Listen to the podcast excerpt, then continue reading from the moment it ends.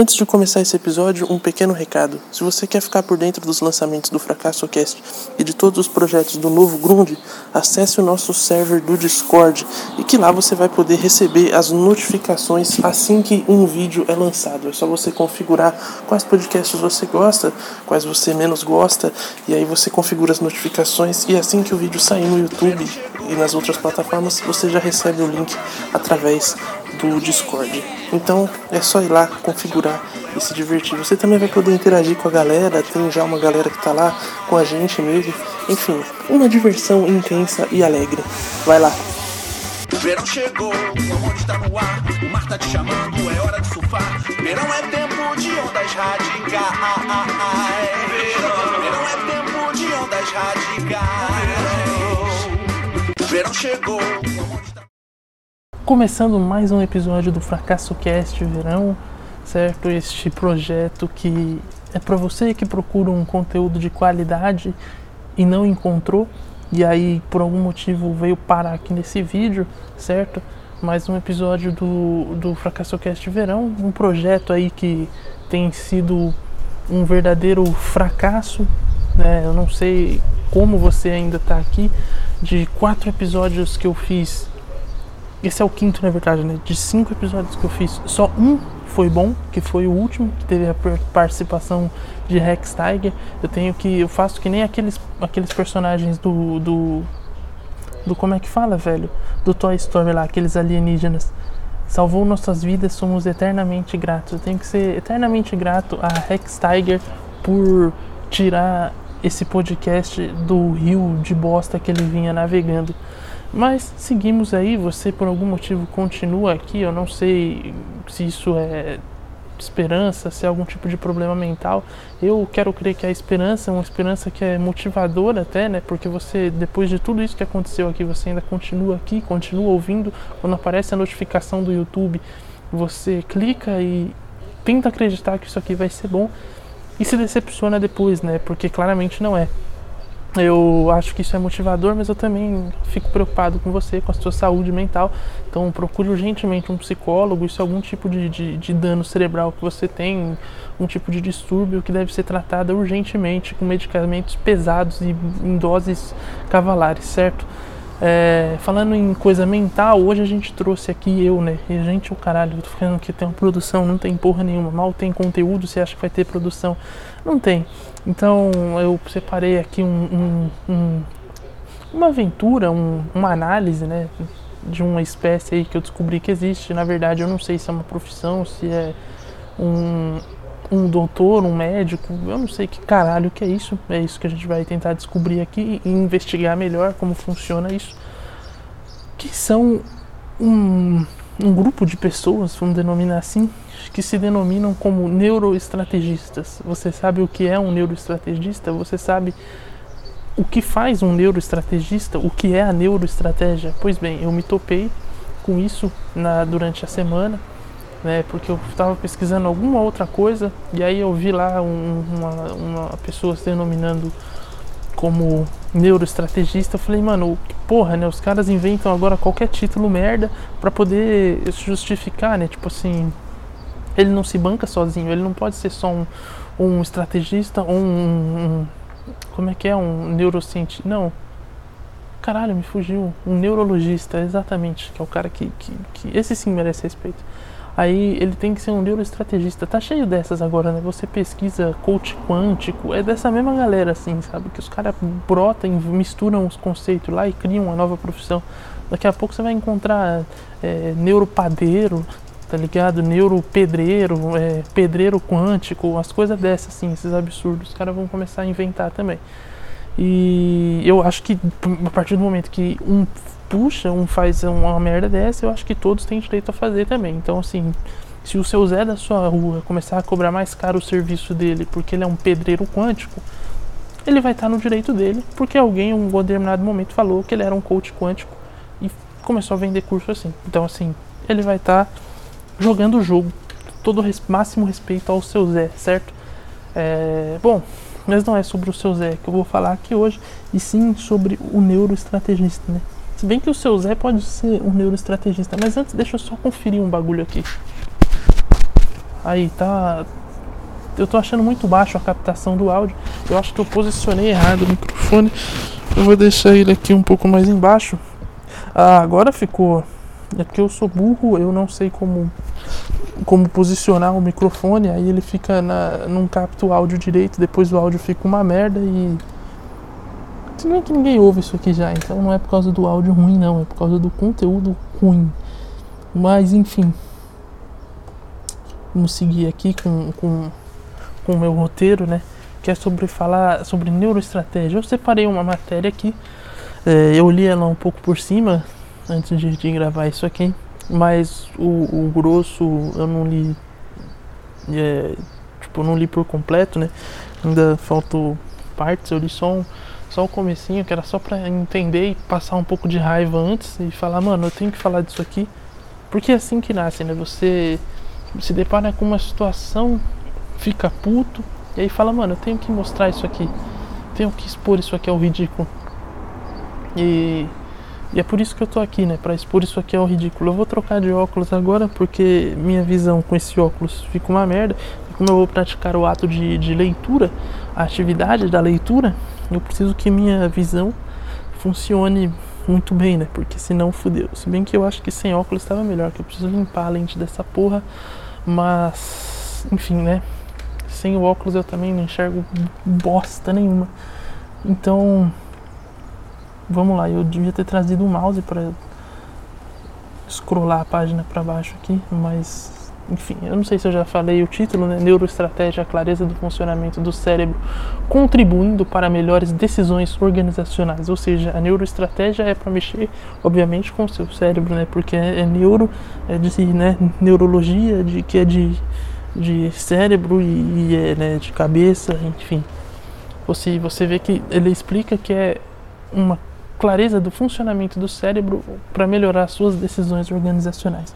Com isso você vai sair tomando decisões top. Já vem aqui o, a introdução. Né? Conheça os mecanismos cerebrais mais frequentes no processo decisório, avaliando os principais modelos de decisão neuroestratégicas. Ou seja, eu acho que você vai controlar cada neurônio seu, tipo, mano, para onde vai a informação e como ela vai ser armazenada, entendeu? Você vai, tipo, ah, será que é isso? O futuro, tem uma frase aqui: o futuro é construído pelas nossas decisões diárias, inconstantes e imutáveis, e cada evento influencia todos os outros. Alvin Toffler. Nascido em 1928, o cientista futurista Alvin Toffler chocou a todos ao seu redor. Chocou a todos. Nossa, é, chocou a todos ao seu redor. Não precisava desse ar. Talvez os caras saibam como tomar decisões no dia a dia, mas eles não sabem a gramática, porque eu acho que não precisava, podia ser chocou todos ao seu redor, mas enfim. Chocou a todos ao seu redor ao prever, ainda na década de 1970, que o mundo seria controlado por computadores no futuro. Olha aí, em que puta previsão, hein, Alvin Toffler? Meu Deus, cara, isso aí é. Tipo as previsões do, do vidente Carlinhos, que tipo assim, joga muito no, no, no escuro, tipo, ah, vai morrer gente esse ano, hein? Puta previsão, né, velho? E aí o cara depois morre aí um, um pessoal, ele fala, eu avisei, tá vendo? Se tivesse me ouvido, nada disso teria acontecido. Tipo, mano, é muito fácil prever o futuro, né? Qualquer idiota consegue.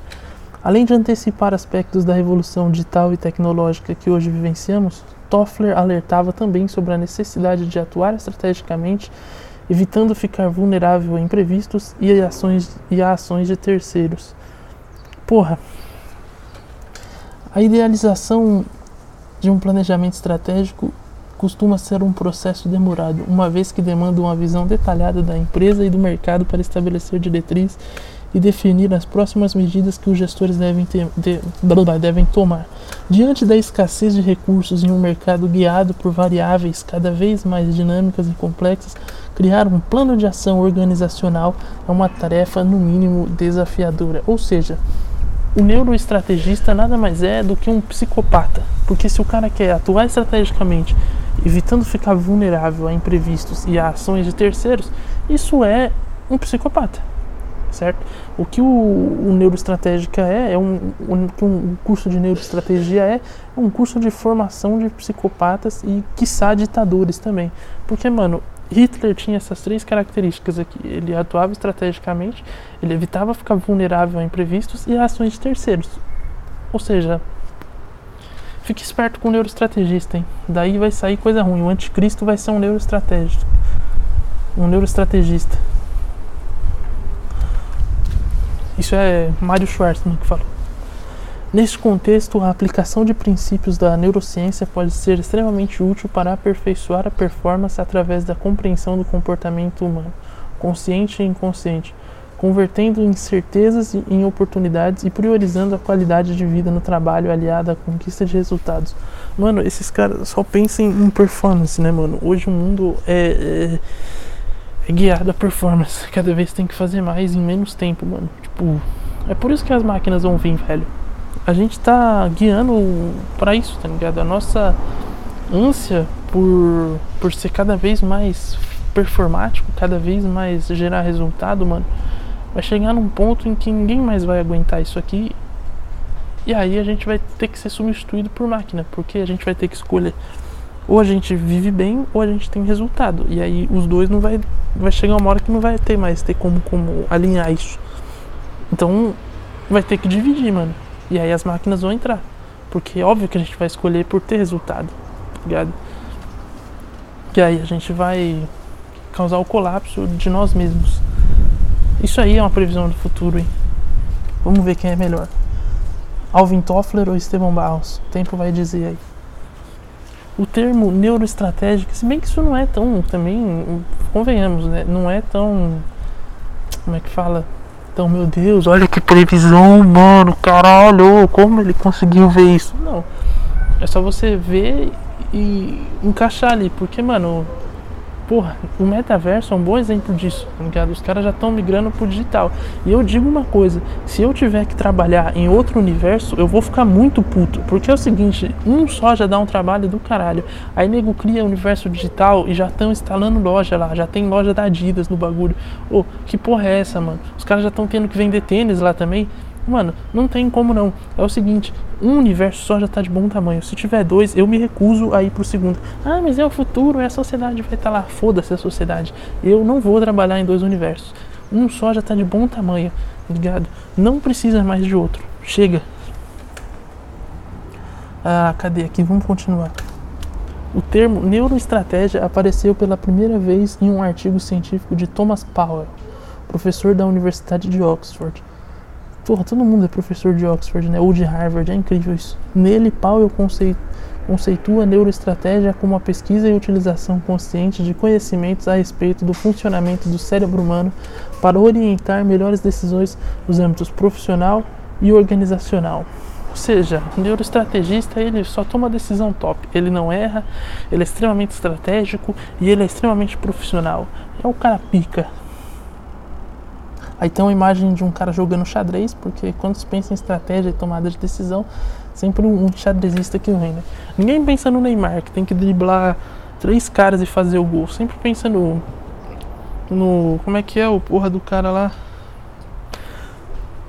Magnus Carlsen, que é o mestre de xadrez aí, número um do mundo. Mas ninguém lembra do Neymar, que tem que receber, dominar uma bola olhar onde está o zagueiro, olhar onde está o companheiro e pensar qual que é a melhor decisão que ele vai tomar. Se ele vai driblar, se ele vai chutar no gol, se ele vai cair para cavar uma falta, se ele vai tocar para o companheiro, o que, que ele vai fazer, entendeu? Ninguém pensa nisso, só pensa em xadrez. Neuroestratégia organizacional, vícios e virtudes cerebrais na tomada de decisões. O pensamento estratégico raramente ocorre de forma espontânea Olha aí, hein? É um pensamento que é pensado, né? Por isso que chama estratégia. Michael Porter, o autor dessa frase. Ao contrário de que muitos, do que muitos imaginam, a maior parte das escolhas que fazemos diariamente, desde o que vestir antes de sair até aceitar ou não uma oferta de emprego, é irracional e instintiva. Claro, nós somos animais, isso significa que tanto decisões rotineiras quanto as mais importantes geralmente acabam sendo tomadas de modo automático e ilógico, ainda que o indivíduo se considere prudente e nossa, mano, prudente em controle, nossa, velho, no controle da situação, ou seja, por mais pica e genial que você acha que é, no fundo você toma a decisão e nem sabe por que tomou. Você vai lá e fala, vou sair hoje com essa camisa aqui. Você sabe por que eu escolhi essa camisa? Nem eu sei por que eu escolhi essa camisa. Tava ali no meu guarda-roupa, eu falei, vem cá, pá. Na verdade eu sei por que eu escolhi essa camisa, porque é uma das poucas que ainda me serve. Eu tô gordo e eu preciso emagrecer. E aí eu não tenho mais muita opção de camisa. Eu até tenho, só que elas não ficam, tipo, mano, fica muito presa na barriga e me incomodando, entendeu? Aí eu preciso ter uma camisa que não aconteça isso. E essa aqui é uma das poucas que tem. Eu preciso agora uma outra, isso me chamou a atenção porque eu tenho que tomar a decisão para uma outra área da minha vida, que é começar a fazer atividade física. Porque já não dá mais. Eu já tô no limite. Tipo, minha barriga tá grande, mano. E eu preciso é, correr, fazer algum, algum tipo de atividade física, porque não dá mais, entendeu? As camisas já estão apertadas não tem mais condições, só que eu sou preguiçoso. E aí é que tá o problema, entendeu? Eu tenho que vencer a preguiça. E isso é um, uma briga que, mano, fazem 23 anos aí que eu tento brigar contra ela e eu estou perdendo tipo, de lavada, assim. É todo dia um 7 a 1 da preguiça em cima de mim. Então, cara, é, é um problema aí que eu tenho que resolver, né? Não, será que a neuroestratégia pode me ajudar a isso? Bom, é o que nós vamos descobrir. Cara, eu tô muito encucado com o áudio porque ele tá muito baixo, velho. E a gravação, tipo, em tese tá boa o volume. Eu, eu, eu tô falando muito baixo e eu não, não sinto que eu tô falando baixo, porque minha garganta já tá, tipo, começando a dar sinais de falha já. As cordas vocais já estão falando, por favor, chega de usar-me dessa forma, você está abusando de mim.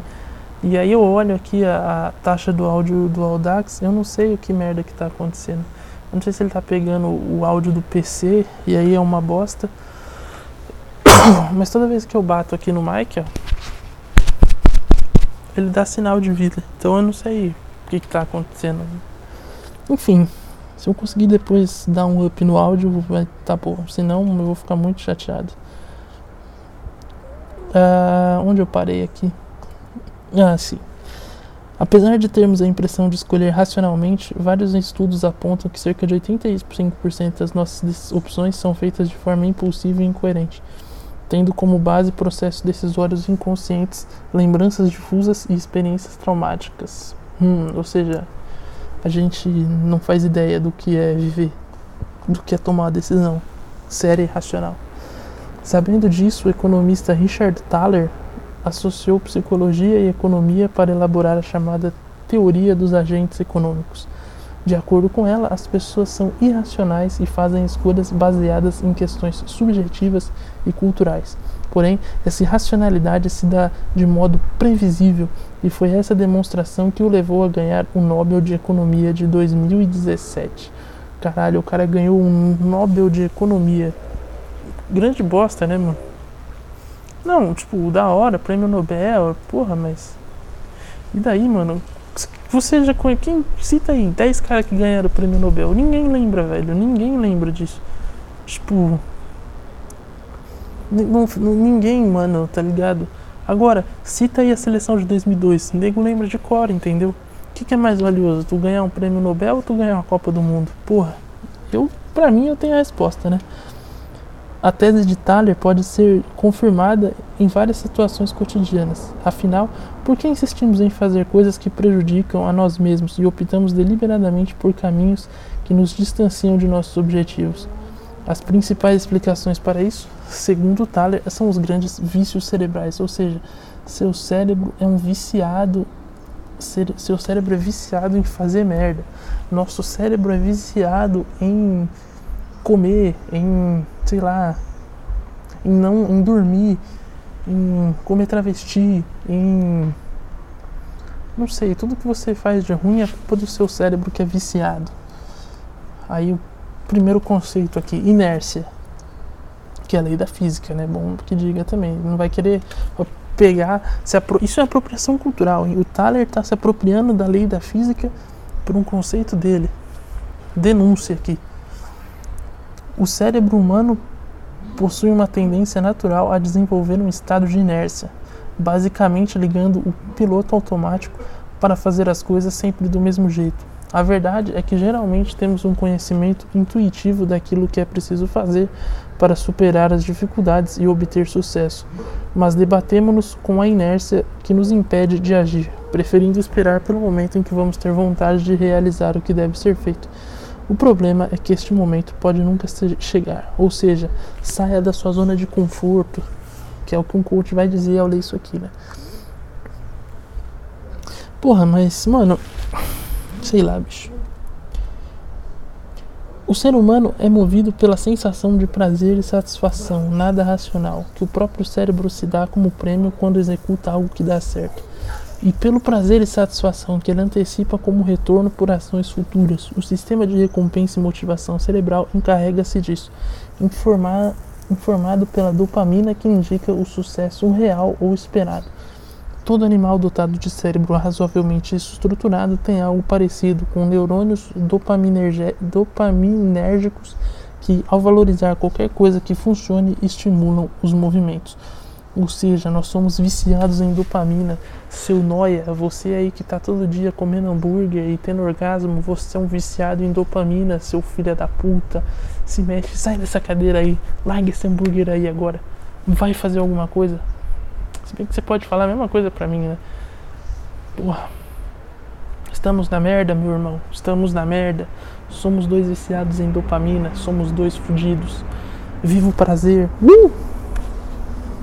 Reconhecer a inércia e compreender esse processo motivacional são pontos essenciais para frear a tendência a seguir o caminho mais estável e menos cheio de incertezas ou surpresas. Mas, porra, é para frear a tendência a seguir o. Ah tá, agora entendi. Porque, mano, esse eu já ia. Olha lá, o cérebro humano gosta de padrões comportamentais. Porém, agir sempre dessa forma é limitar-se a uma zona de conforto. Ah, falei que ele ia chegar aqui. Porra, já tava antecipando. E aí, Alvin? Tuller. É Tuller? Toffler. E aí, quem que prevê o futuro, hein, ô filha da puta? Cara, mas é o seguinte, mano. Porque. Mano.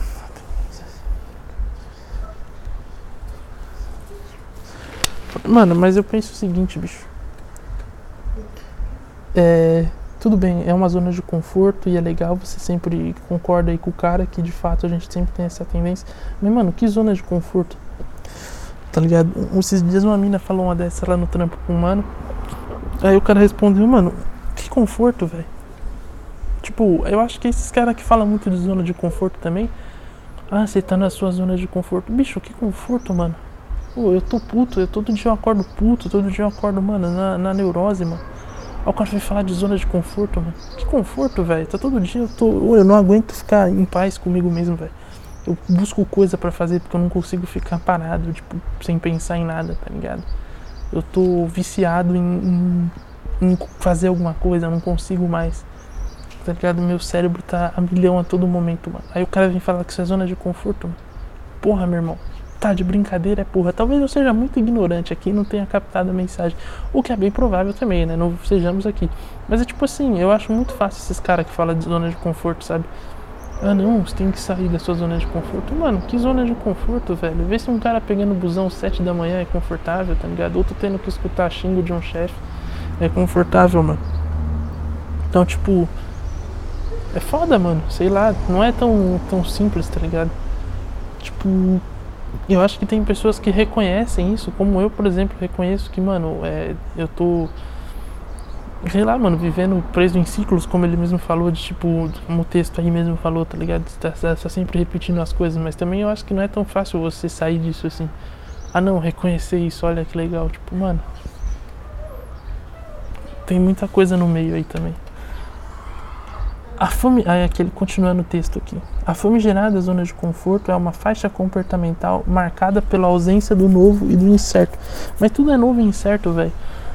Assim, uma pessoa que só age dentro da sua zona de conforto evita a todo custo eventos desconhecidos e que exijam capacidade de aprendizagem e improviso. Pode ser, por exemplo, alguém que se julga incapaz de apresentar um projeto no trabalho por não ter o hábito de falar em público e fica aterrorizado só de imaginar como seria. Porra, mas aí então tu tá dizendo que o cara faz isso só para não que ele tem medo que ele ativa a experiência do medo porque ele não quer apresentar o trabalho. Mas isso aí é preguiça, mano. Porra, tá de brincadeira. O cérebro, então, é um, é um grande membro preguiçoso. É isso, então, que a gente tá entendendo.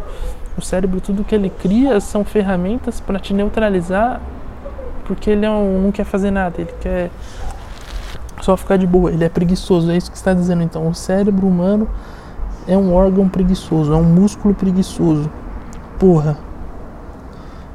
Palavras duras aqui. A tendência a fazer somente o conhecido, cômodo e fácil é obviamente tentadora, pois não exige coragem, engajamento ou disciplina.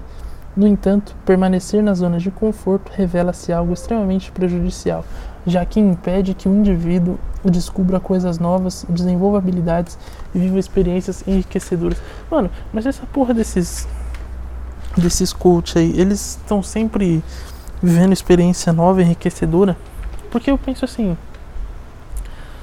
num, você, sei lá, viajou para viajou para Nova York, porque você fez muito dinheiro, e deu curso pra caralho o ano inteiro, aí comprou uma mansão, comprou uma passagem para Nova York e viajou lá. Porra, deve ser da hora a primeira vez, mas você entende que, tipo assim, vai chegar uma hora em que você vai estar tá sempre vivendo em ciclos também.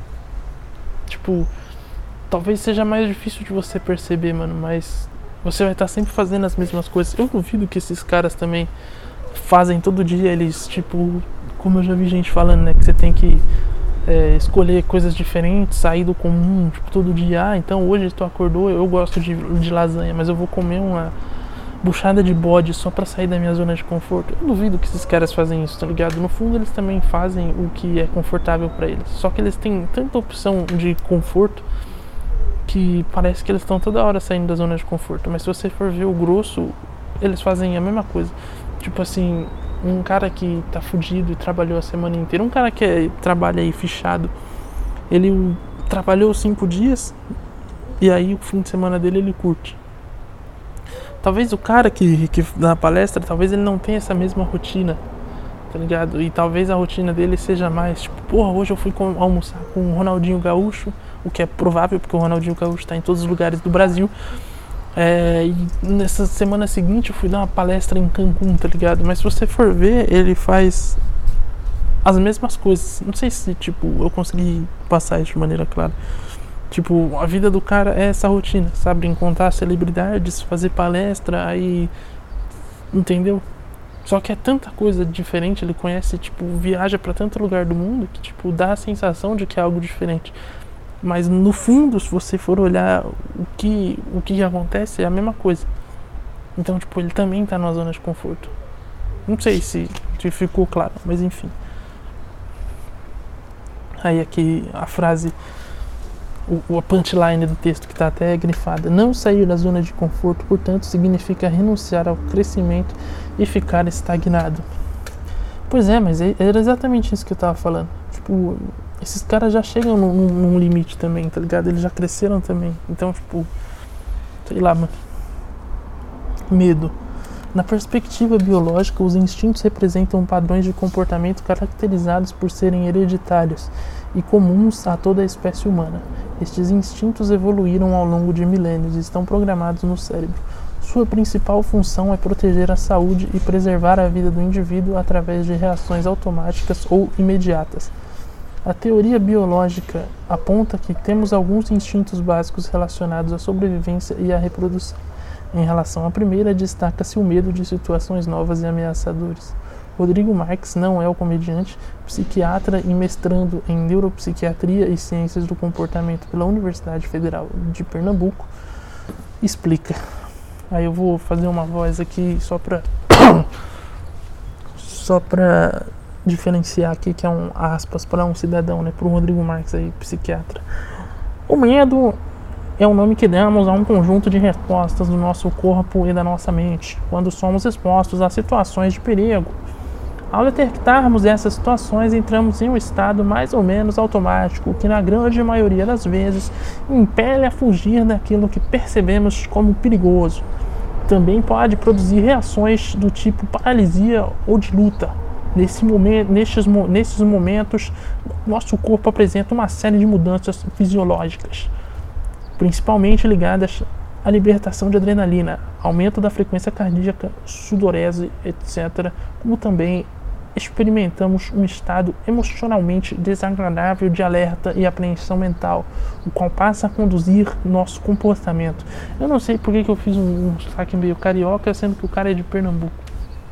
Quando aparecer algum carioca, eu faço sotaque de Pernambuco aqui. Quer dizer, eu nem sei se ele é de Pernambuco, ele é formado né, pela Universidade Federal de Pernambuco. Mas provavelmente deve ser pernambucano, né? Não tem sentido um carioca ir até. É, Pernambuco para fazer uma faculdade. E aqui vamos a um, um outra fala de um cidadão. O docente de psiquiatria da UFPE, que é a Universidade Federal de Pernambuco, Amaury Cantilino, ressalta que o medo é desencadeado a partir de uma região do cérebro chamada amígdala. Porra, então o cara tem amidalite. Ele é um medroso? Porque é uma inflamação, né? Será que ele fica com excesso de medo? Então ele é um cuzão? Será que para você perder o medo você tem que retirar suas amígdalas?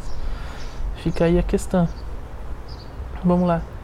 Ela por sua vez, não, tem que ser outra voz.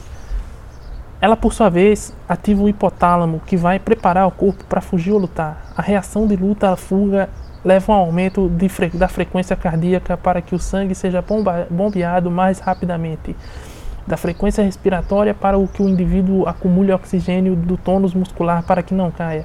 Além disso, o sangue sai da pele para que não sangre com facilidade. Se houver lesão do intestino, para poder irrigar melhor a musculatura. Porra, eu, eu fiquei mal agora, porque eu, tipo, fiz um sotaque, mas é, no meio comecei a perceber que estava muito parecido com o Lula, e aí me deu um pouco de tristeza. Mas enfim, paciência. Eu sou péssimo imitando, então. Além disso, o indivíduo experimenta uma. E nem era para imitar, né? Era só para tentar fazer uma voz diferente, enfim. Além disso, o indivíduo experimenta uma amplitude do campo visual e altas liberações de cortisol e adrenalina no organismo. Todo esse processo nos leva, visa nos salvar de riscos, porém também gera prejuízos à saúde física e mental. Ao longo do tempo, esse sentimento primitivo foi acrescido. Assim, enquanto, enquanto antes o motivo de, do medo era um predador selvagem, hoje ele pode ser qualquer fato desconhecido no ambiente de trabalho, por exemplo. Porra, como o, o sentimento primitivo, velho. Não tem medo até hoje, o bagulho não é primitivo não, amigo. Ele tá lá desde o começo, entendeu? Ele não foi ultrapassado. Será que é por isso que ele quis ser primitivo? Mas, sei lá, velho. Acho que eu fui burro agora. Quis caçar coisa onde não tinha.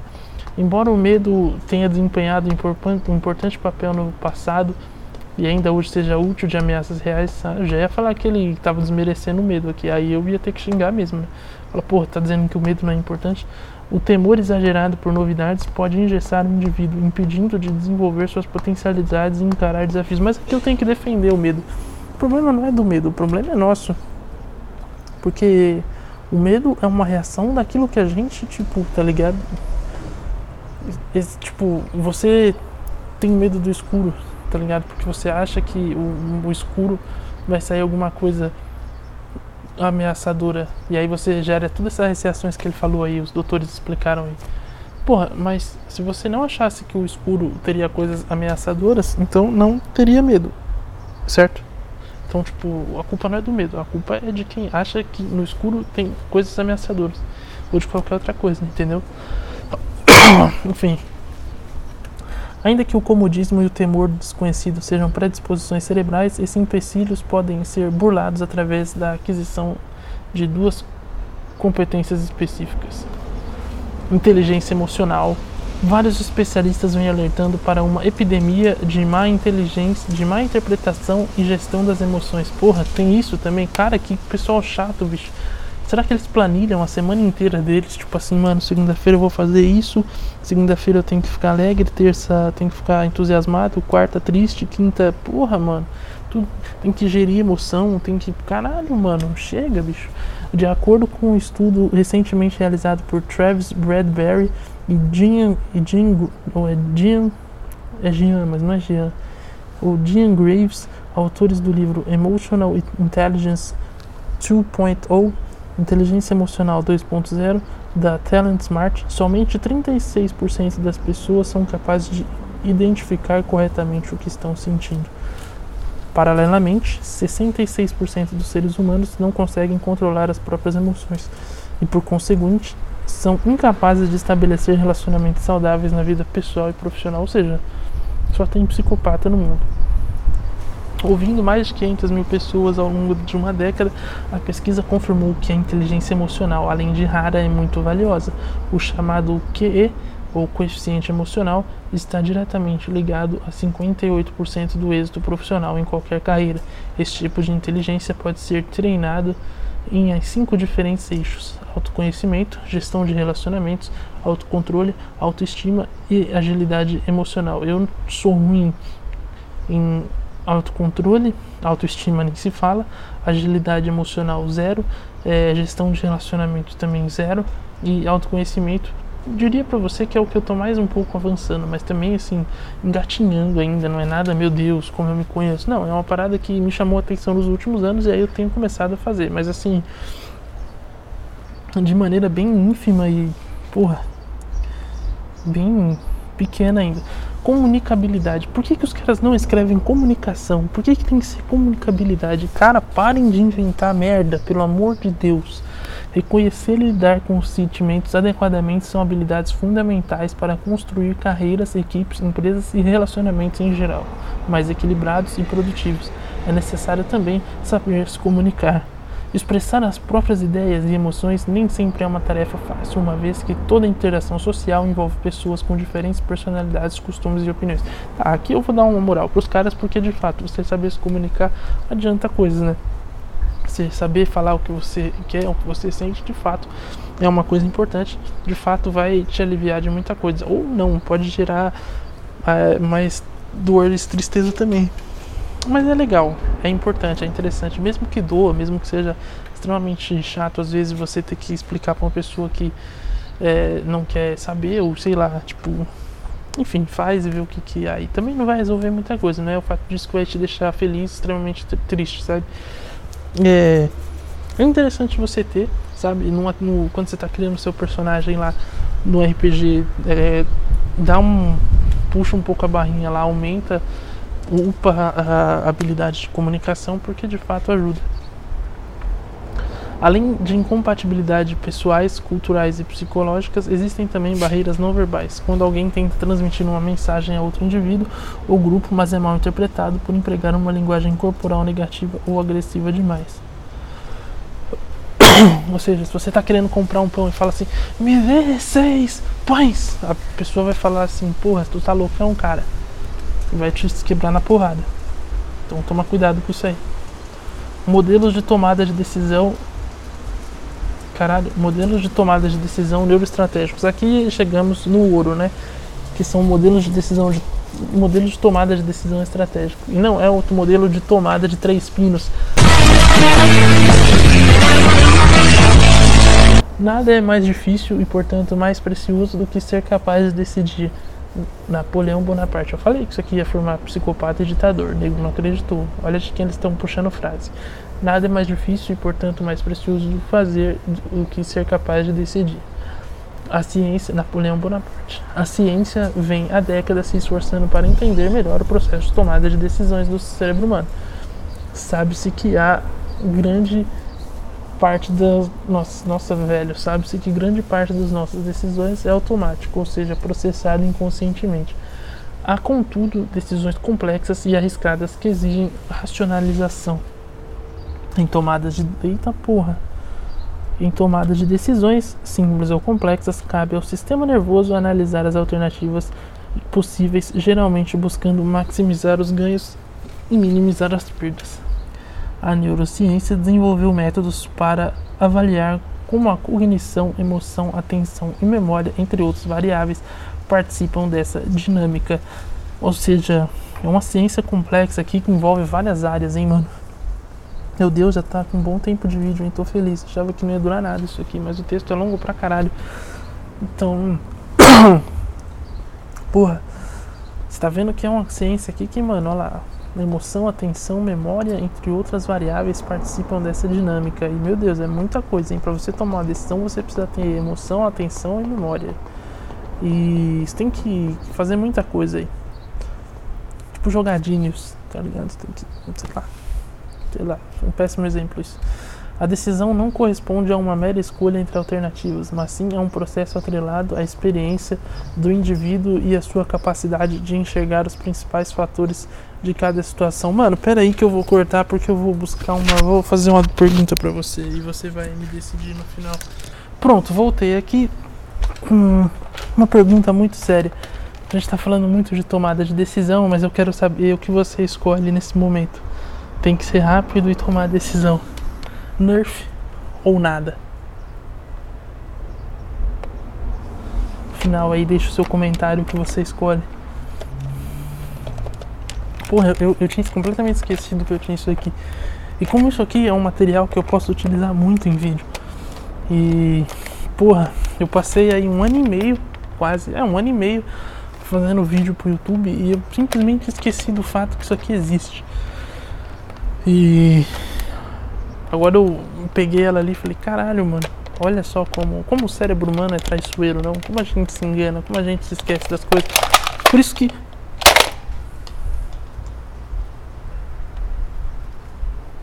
Foi meio broxante isso aqui. Acho que é por isso que eu esqueci. É, mas enfim. Onde nós estávamos? A decisão não corresponde a uma mera escolha entre alternativas, mas sim a um processo atrelado à experiência do indivíduo e à sua capacidade de enxergar os principais fatores de cada situação. Do ponto de vista biológico, processos inconscientes dependem do funcionamento do tronco encefálico e dos nossa velho e dos gânglios da base. Que porra é gânglio da base? As reações emocionais, por sua vez, são resultantes do processamento de, do sistema límbico elas são. Nossa, velho, elas são o pano de fundo. O sen... Caralho! Não, vamos de novo. As reações emocionais, por sua vez, são resultantes do processamento do sistema límbico. Elas são o pano de fundo, o cenário na qual as decisões são tomadas. Já a atividade de áreas frontais, córtex pré-frontal, está relacionada ao planejamento decisório, ao controle dos impulsos e à racionalidade. É importante observar, porém, que o cérebro não obedece essa comportamentalização na hora de decidir e todas as áreas participam de modo relativo e independente. Ou seja, ele falou e eu não entendi porra nenhuma. É, é uma definição biológica, e tipo assim. Grandes merdas, né? Da hora para você que estuda, deve ter um comportamento, mas assim, a gente consegue controlar isso? Será que é isso que a neurociência, o neuroestrategista quer fazer? Controlar o cérebro a esse ponto? saber o que fazer, como controlar. No âmbito organizacional, o estudo sobre o processo decisório tem sido cada vez mais objeto de investigação de diversos teóricos e gestores, uma vez que as organizações precisam de decisões acertadas em um curto espaço de tempo. Nesse sentido, a utilização de modelos de tomada de decisão neuroestratégicos permite que os líderes vislumbrem melhor a estrutura empresarial e suas complexas relações. Mano, eu tô entendendo que isso aqui é uma maneira de você não errar na sua vida, de você ficar menos, como ele falou, ficar menos é, suscetível ao imprevisto e a decisão merda que você toma. Só que, mano, concorda que, tipo assim, essa busca por independência é você cai numa busca por. Você entra numa outra dependência, que é a desse, da dependência da tua neuroestratégia. Se tua neuroestratégia falhar, você automaticamente falhou também, porque todo o teu plano de, de ser um neurocientista, de ser um neuroestrategista e não sei o que, vai por água abaixo. Ou seja, você se livrou dos fatores externos, mas você caiu numa dependência ao teu plano. Se no dia seguinte o teu plano cai, logo acabou, não tem mais, entendeu? Você vai ter que revisar teu plano. Então, tipo assim, nessa tentativa de busca, mano, olha que loucura. Eles querem sair da zona de conforto para entrar numa outra zona de conforto ao qual eles têm controle. Isso é o neuroestrategista. Eles querem fugir do controle da, da, da coisa, do mundo, do, do. Eles querem fugir do mundo, da, da natureza, de como as coisas funcionam e entrar numa parada onde eles sabem exatamente o que eles estão fazendo. Caralho, moto sempre fodendo o meu podcast e entrar num, num, num, num, círculo de controle de, de, de tomada de decisão onde eles têm completo controle das coisas. Ou seja, isso é ou não é coisa de gente ansiosa e gente psicopata? Sigo com a minha tese de que neuroestrategista é um grande psicopata. Não confie em neuroestrategistas. Eles querem ter tudo na mão deles e eles querem controlar todas as emoções deles ao ponto deles ficarem frios e calculistas e eles poderem tomar decisões de maneira frias e calculistas. Então pare com isso agora. Saia, você tá vendo esse vídeo, saia dessa porra agora. Você é neuroestrategista. Eu não quero que você fique aqui. Fuja. Ah, vamos continuar aqui, que ainda tem texto, velho. A empresa desprovida de dados e técnicas eficientes para subsidiar suas decisões estratégicas, assim como a sua gestão, estará em clara desvantagem em relação às outras companhias do mesmo segmento. A aplicação de modelos de tomada de decisão neuroestratégicos proporciona os seguintes benefícios: simplifica a visualização geral das variáveis, auxilia na identificação de possíveis relações entre os fatores analisados, serve como base para estabelecer e aprimorar parâmetros. Que tá, tá, tô falando, é tudo uma questão de controle, velho. No fundo é isso. Nós vivemos na época em que nós queremos controlar tudo, porque nós somos ansiosos e nós não. Nós temos medo, nós somos dominados pelo medo. Ele falou do medo, mas esse cara é uma coisa, coisa de gente medrosa. Porque se você não tivesse medo do incerto e, do, e da surpresa, você viveria normalmente, você não ia precisar fazer um plano. Você ia falar, ah, foda-se, o que vier é lucro, tá ligado? E eu acho que é um caminho muito mais é, lógico, muito mais não sei, me parece que faz mais sentido. Tipo, você assumir que você estará suscetível a, a incertezas e a surpresas e, mano, tentar lidar com isso, tá ligado? Da melhor forma possível. Quando elas aparecerem, você vê o que você faz. E não você planejar toda a sua vida para tentar neutralizar isso. Porque aí, quando elas aparecer, você não vai ter o que fazer. E se você falar, ah, mas aí eu faço um plano B, mano, se você faz um plano B, você vai querer fazer um plano C. Você entende? Você sempre vai ficar suscetível a essa parada. Você sempre vai, e aí você não vai viver do mesmo, do mesmo jeito, porque você não vai parar de planejar. Então, tipo, mano, é, de uma certa forma ou de outra, é o que eu falei, a gente vai estar tá sempre buscando uma zona de conforto, não tem como fugir disso. Porque se isso tudo der certo, o que esse cara falou, você acha que ele realmente vai ficar caçando sarna para se coçar? Não vai. Ele vai chegar um momento em que o neuroestrategista aí ele vai conseguir a vitória, ele vai trabalhar para manter aquilo.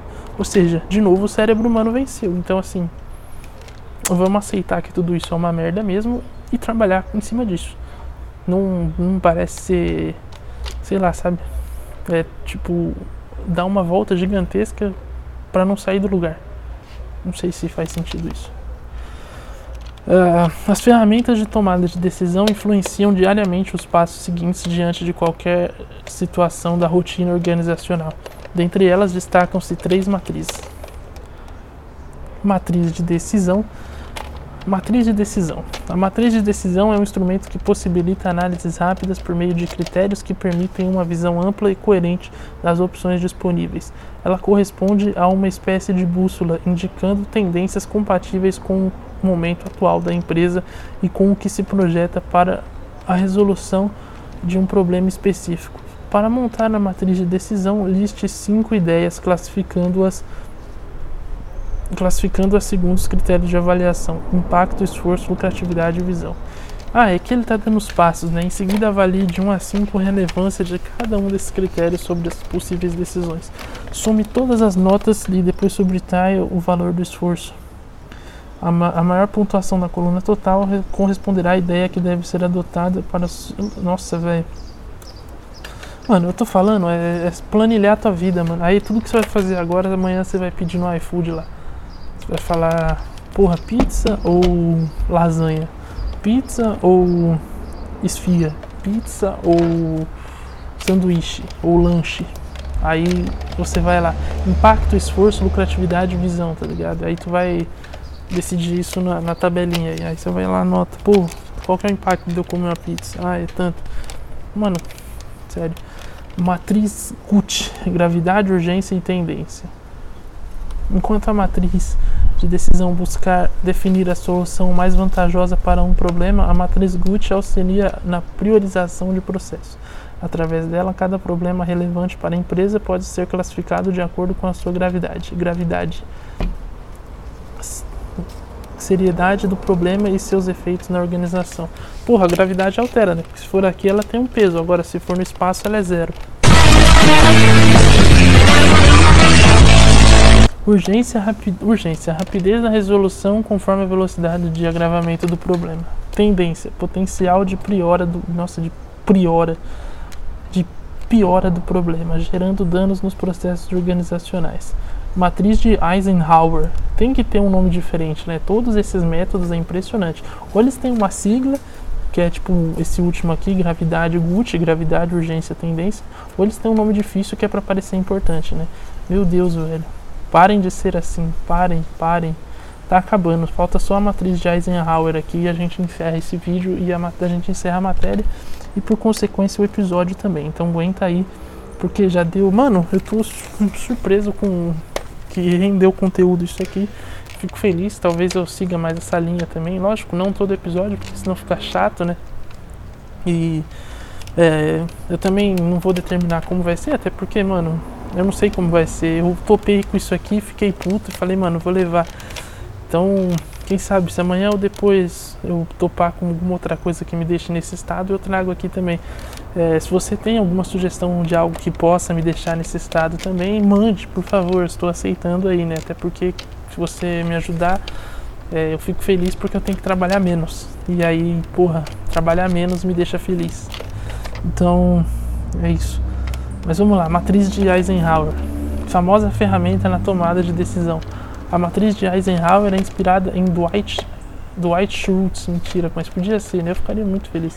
Em Dwight D. Eisenhower, general do Exército e presidente dos Estados Unidos entre 1953 e 1961. Eisenhower era conhecido por sua habilidade de gerenciamento do próprio tempo. Caralho! Dividindo suas atividades entre importantes ou menos importantes e urgentes ou menos urgentes. Ou seja, o cara tinha. O cara era o próprio Cronos, né? O cara era o próprio. Tinha o Doutor Estranho lá com a Joia do Infinito, mano. O cara é pica. O que é importante raramente é urgente. E o que é urgente raramente é importante. Ó, frase de efeito ainda. Tem que ter. O que é importante raramente é urgente. E o que é urgente raramente é importante. Ele dizia: A matriz de Eisenhower é uma ferramenta visual simples para administração do tempo, composta por quatro quadrantes nos quais as tarefas diárias devem ser divididas segundo a sua urgência e importância. Cagar é uma tarefa urgente ou é uma tarefa importante? Será que ele colocava isso na planilha também? É que tá o ponto. Porque, mano, vamos, vamos a esse debate aí. Cagar defecar, o ato de tirar bosta do corpo, de expelir fezes pelo seu ânus, é uma tarefa importante ou é uma tarefa urgente? Aí aqui tá. E se for importante e urgente, a frase dele está anulada, porque ele diz que o que é importante raramente é urgente, o que é urgente raramente é importante. E aí, Eisenhower, cadê ele agora? Alguém tinha que fazer essas perguntas para esse filho da puta. Malditos.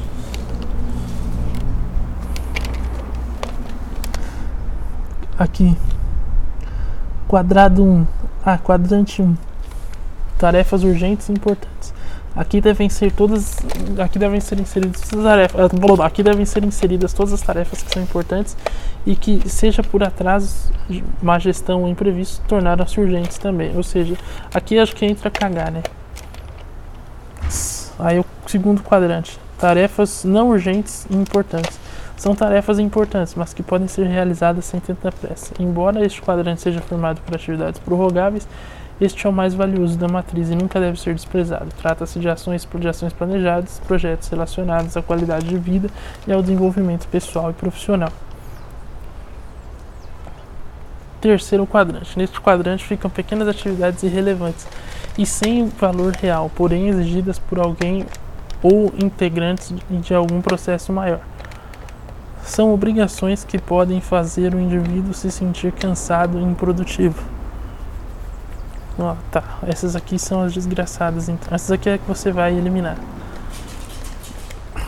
Porque elas são irrelevantes e sem valor. Ou seja, viver pode entrar nesse quadro aqui então, não? Tarefas não urgentes e não importantes. Aqui temos as distrações necessárias, que dispersam e dispersam energia, prejudicando a produtividade. Formam um círculo vicioso com ações relacionadas à responsabilidade, à preguiça e à procrastinação. Por causa delas, oportunidades são perdidas. O que eu fiz? Por causa dela, por causa delas são perdidas, oportunidades são perdidas, prazos estourados e o tempo parece nunca ser o bastante para terminar o que é realmente necessário. Pessoas que têm muito tempo consumido nessas atividades correm risco de sofrer ansiedade e depressão. Caralho. Então, se você é um. Bom, solucionamos a depressão então, né? Só você fazer o quadro dividir. Se você perde muito tempo na urgente não importante, é só você passar pro quadrinho lá que é importante e tá pronto, solucionada a depressão. Para sobreviver e prosperar em mercados cada vez mais disputados, é imprescindível conhecer o impacto das neuroestratégias nas decisões empresariais, obtendo assim a otimização do uso do tempo e a estruturação de equipes focadas na geração de resultados. Mano, eu vou falar um bagulho para vocês. Também não posso ser hipócrita, né? Essa última parte aqui eu achei até interessante do ponto de vista de empresa, tá ligado? Porque. É, porra, eu trampo, mano. E aí às vezes a gente fica nessa de divisão de saber o que, que, que é importante, o que não é. Isso pode ser útil. para você usar no teu, teu trabalho. E pra você fazer isso na sua vida, eu abomino totalmente. Porque eu acho que, mano. Porra, vai se fuder, né? Esse papo de, de, produtividade, de alta performance, me dá nos nervos e eu penso toda vez em, em, fugir pro mato e ficar lá. Toda vez que eu escuto falar em alta performance, porque, mano, vai se fuder. Quem inventou alta performance, eu quero muito que morra. E tem uma alta performance no inferno. Eu tô procurando uma balinha. Não é bala, nem droga e nem bala de, de de goma ou de qualquer outra coisa é da Nerf. Tá aqui atrás, eu achei. Achei que eu tinha perdido ela. Não, eu não perdi. Ela que se perdeu de mim. Aí ele deixa decisões aqui. Para saber mais. Blink. One, não, Blink 182. Mentira, não é Blink 182 ou 182. É 182? É 182.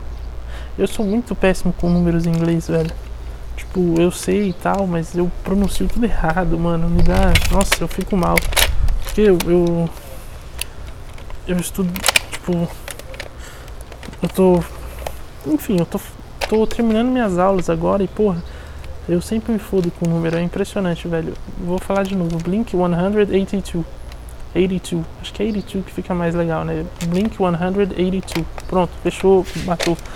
Não, ele tem os livros aqui. Bom, enfim, é isso, mano descobrimos que existe um curso de formação de psicopata e ele se chama neuro curso de neuroestratégia. Então você aí que quer se livrar de todos os problemas da sua vida e achar que tudo vai se solucionar numa, na base da planilha, você é um neuroestrategista. Parabéns. Agora saiba o que fazer com isso, né? Então espero ter ajudado. Eu vou terminar aqui. Eu vou visual, nossa, eu vou voltar para o meu visual é, original, porque agora eu acabei a leitura. Agora eu posso voltar para o meu visual de verão, para o meu figurino de verão. E, e é isso. Bom, esse foi o episódio, um episódio onde nós basicamente desvendamos uma nova espécie da humanidade, descobrimos aí os neuroestrategistas e a neuroestratégia, né? E o que eles fazem, o que eles comem, todo esse papo lá do Globo Repórter. Mano, espero que você tenha gostado, espero que tenha sido um episódio onde você tenha dado risada ou chorado, que alguma emoção tenha gerado em você, sabe? Nem que seja o profundo tédio e a sensação de desespero, porque isso também é um sinal de que você está no caminho certo, segundo os amigos aqui. Se você começar a se sentir inconformado, inseguro, inquieto, você deve continuar no seu caminho. Por isso, injete esta agulha de heroína agora mesmo porque é o que você deve fazer. Enfim, espero que você tenha gostado. Até o próximo episódio e tente não morrer e nem virar um neuroestrategista. Muito obrigado e até a próxima.